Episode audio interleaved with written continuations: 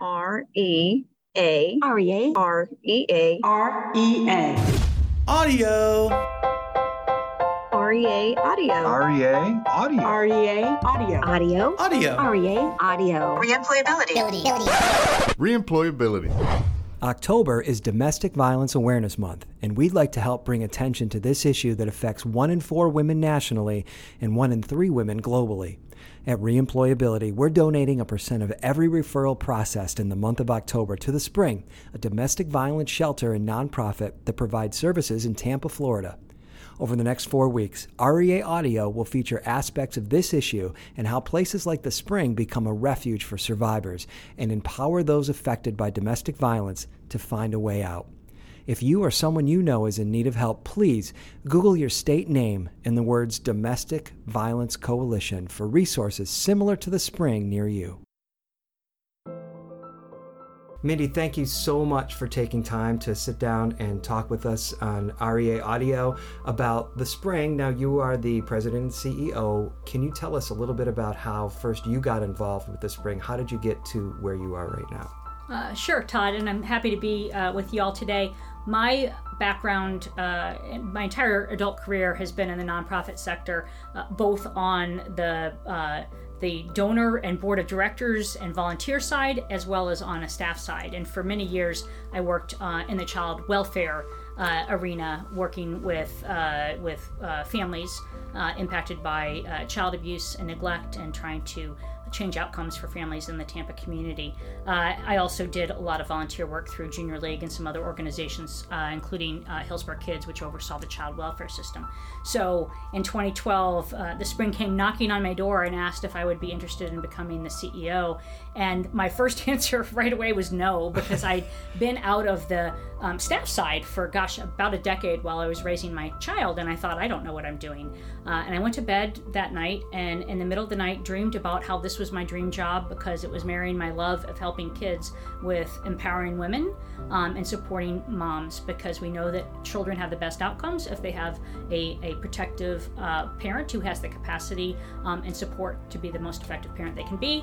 And this was the marriage of those two things. And the next morning, I sheepishly picked up the phone, called, and said, Hey, I'd like to be reconsidered. And they interviewed me and miraculously hired me. And it's been nine and a half years that That's I've been here. that's terrific. So Yeah. the reason why we're talking to you and talking about the spring and and because this is uh, Domestic Violence Awareness Month, and so we've scheduled a series of podcasts to talk about domestic violence to bring awareness and uh, so that people are aware of other shelters similar to the spring and other services so- similar to the spring across the country. So we are in Tampa, Florida. Uh, the spring, as you mentioned, is one of several uh, facilities similar to this in the Tampa Bay area.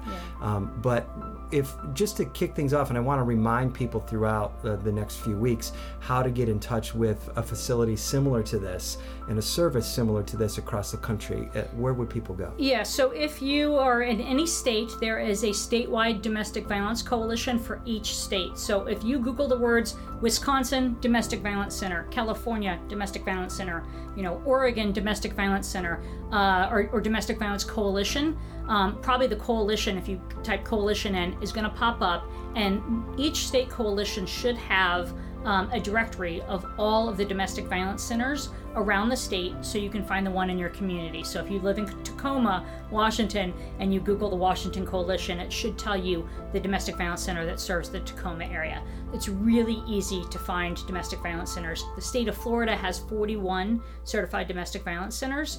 Uh, and as you mentioned, in the Tampa Bay area, uh, which is about a six or seven county region, there are uh, 12, I think, uh, certified domestic violence centers just in our region. But again, 41 in our state. And most states have multiple DV centers serving um, throughout the state to make sure that a survivor in any part of the community uh, can get access to free resources that they need for themselves and for their kids.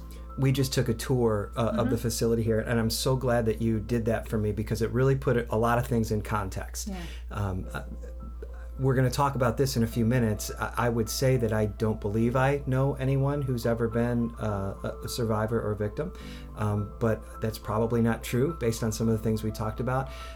Tell us what the spring does.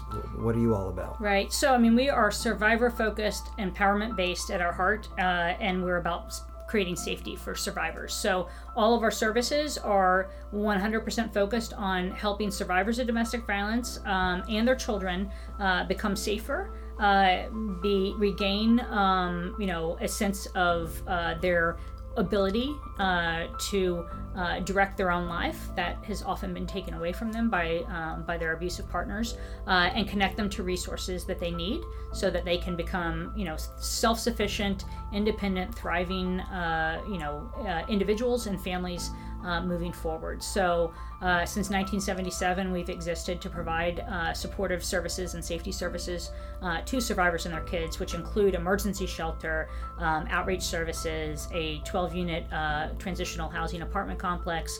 Uh, we have a an on-site public elementary school for the kids in shelter. We have a nine-person legal team that provides free legal representation to survivors for injunctions and dependency matters.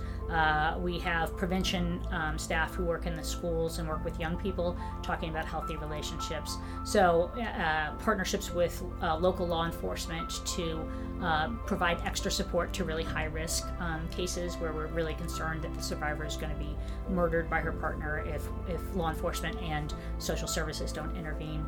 Uh, so, really, everything is geared towards providing support to survivors, but it is survivor directed. So, we're not telling the survivor what to do and how to do it because that's what their abuser does. We are coming alongside them and saying, How can we help?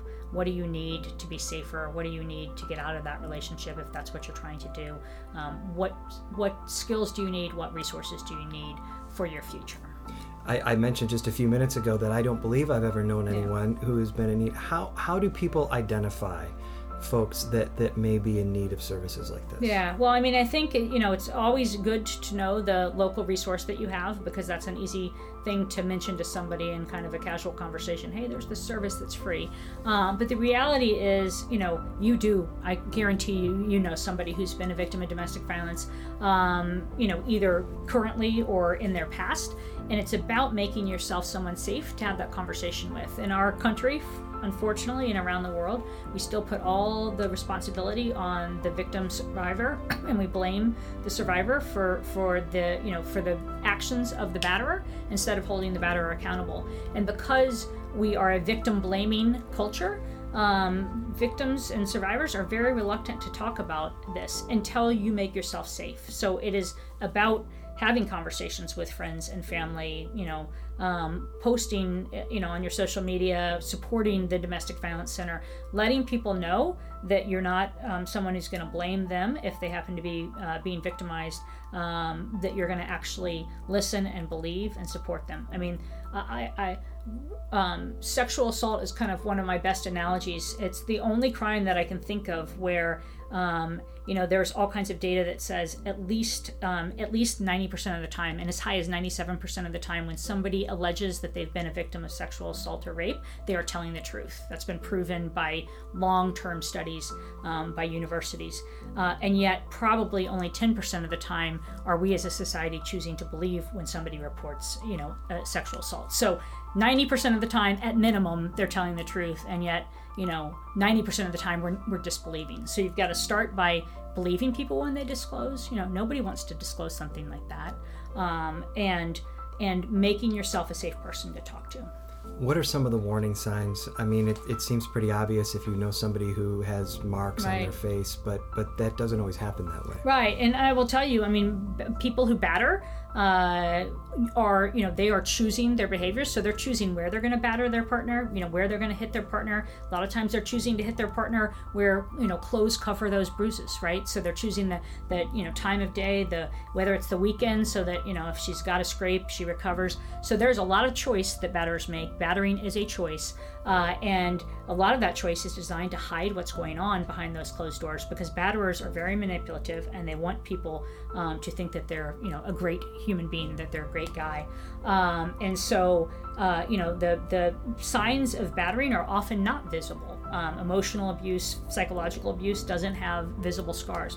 but you certainly will know that somebody is potentially in an unsafe relationship if they're a friend or a family member and all of a sudden you're um, they're being isolated from you. And what you know you, you all used to get together for um, you know dinner once uh, you know every two weeks or once a month and now you haven't seen them in six months. So partners who um, start dating and then isolate and say hey you you know you don't need to spend time with with your family. You don't need to spend time with your friends. You just need to spend time with me. That is a huge warning sign. Um, if you see uh, a partner in a relationship uh, displaying signs of jealousy you know maybe a teeny tiny bit of jealousy is okay but jealousy is not a sign of love. It's a sign of control um, so if somebody's talking about how you know their partner gets so um, upset when they're talking to another guy, um, or you know their partner has told them what they you know what they're supposed to wear when they're out because he doesn't want anyone you know he wants them to be modest in front of others. Um, all of those things are warning signs. Um, if uh, you know if somebody at work um, uh, you know is sitting at their desk and every time somebody comes up behind them they start flinching um, that that could be a warning sign so uh, you know if you know somebody and um, and the relationship has moved really fast right that pushing for a quick relationship that lightning fast like you know zero to 60 i started dating the guy last week and now he wants to move in and marry me that's a warning sign right nobody should want to hop into a relationship that fast So as a friend, I make myself available. I, Yeah. I let people know that I'm that I'm going to believe them. Yep. Right. That I'm an Yeah. advocate. Um, are there ways to approach people that make you more safe? That that don't endanger folks that may be in this situation? Yeah, I mean, I think you never want to do something that um, calls attention in a public way. So it can be incredibly dangerous. Um, you know, there's a reason that domestic violence is not mandated, right, as mandated reporting like child abuse, because um, calling attention to the behavior um, in a public way can escalate the violence behind closed doors. So, you know, calling law enforcement on um, on uh, unexpectedly on um, you know something that you think might be going on. Sometimes it saves someone's life but sometimes it can actually increase the danger for that survivor because she's going to bear the brunt of of that um, law enforcement coming out. He's going to blame her. Uh, so i think it is you know, again, you start with belief, you make yourself um, a safe person to talk to. You maybe kind of plant gentle seeds like, hey, you know, last year I did a drive for the child or for the the Spring of Tampa Bay, the Domestic Violence Center. That was really cool. There's this great organization provides free services to survivors. You're just conversationally talking. You don't even necessarily say, I think you need these services. You're just making them aware that there is a resource available. That, and then you stop and you let them you know, maybe a week later they ask the next question. Um, the other thing that's important is you need to let survivors know it is not their fault, right? Their batterer is spends every day telling them that it's their fault that they're being abused, um, that they cooked dinner wrong, that they didn't, um, you know, iron the clothes right, that the house isn't clean enough, you know, on and on and on every day constantly being told how you failed and that, that all of this is your fault. And over time it becomes something that you begin to believe. Not because you were weak-willed or you know lacking in self-esteem at the beginning of the relationship but if you've got somebody um, you know who's entrapped you um, and you're living together and maybe you have a kid in common at this point and every day he's telling you everything you're doing wrong eventually it becomes hard not to internalize that. Uh, if you don't mind, kind of interested to learn a little bit about numbers. Right? You mentioned that your people are required to um, report uh, ch- child abuse, Right. But not necessarily Right. domestic violence, right? Right. So, do we know how this is integrated into our society? Do we know how many people are actually affected by this? Um, you know, one in four. The, the the United States statistic is one in four women will experience domestic violence in her lifetime. Worldwide, it's one in three women. It has been declared by um, the World Health Organization uh, as a global pandemic about four or five years ago.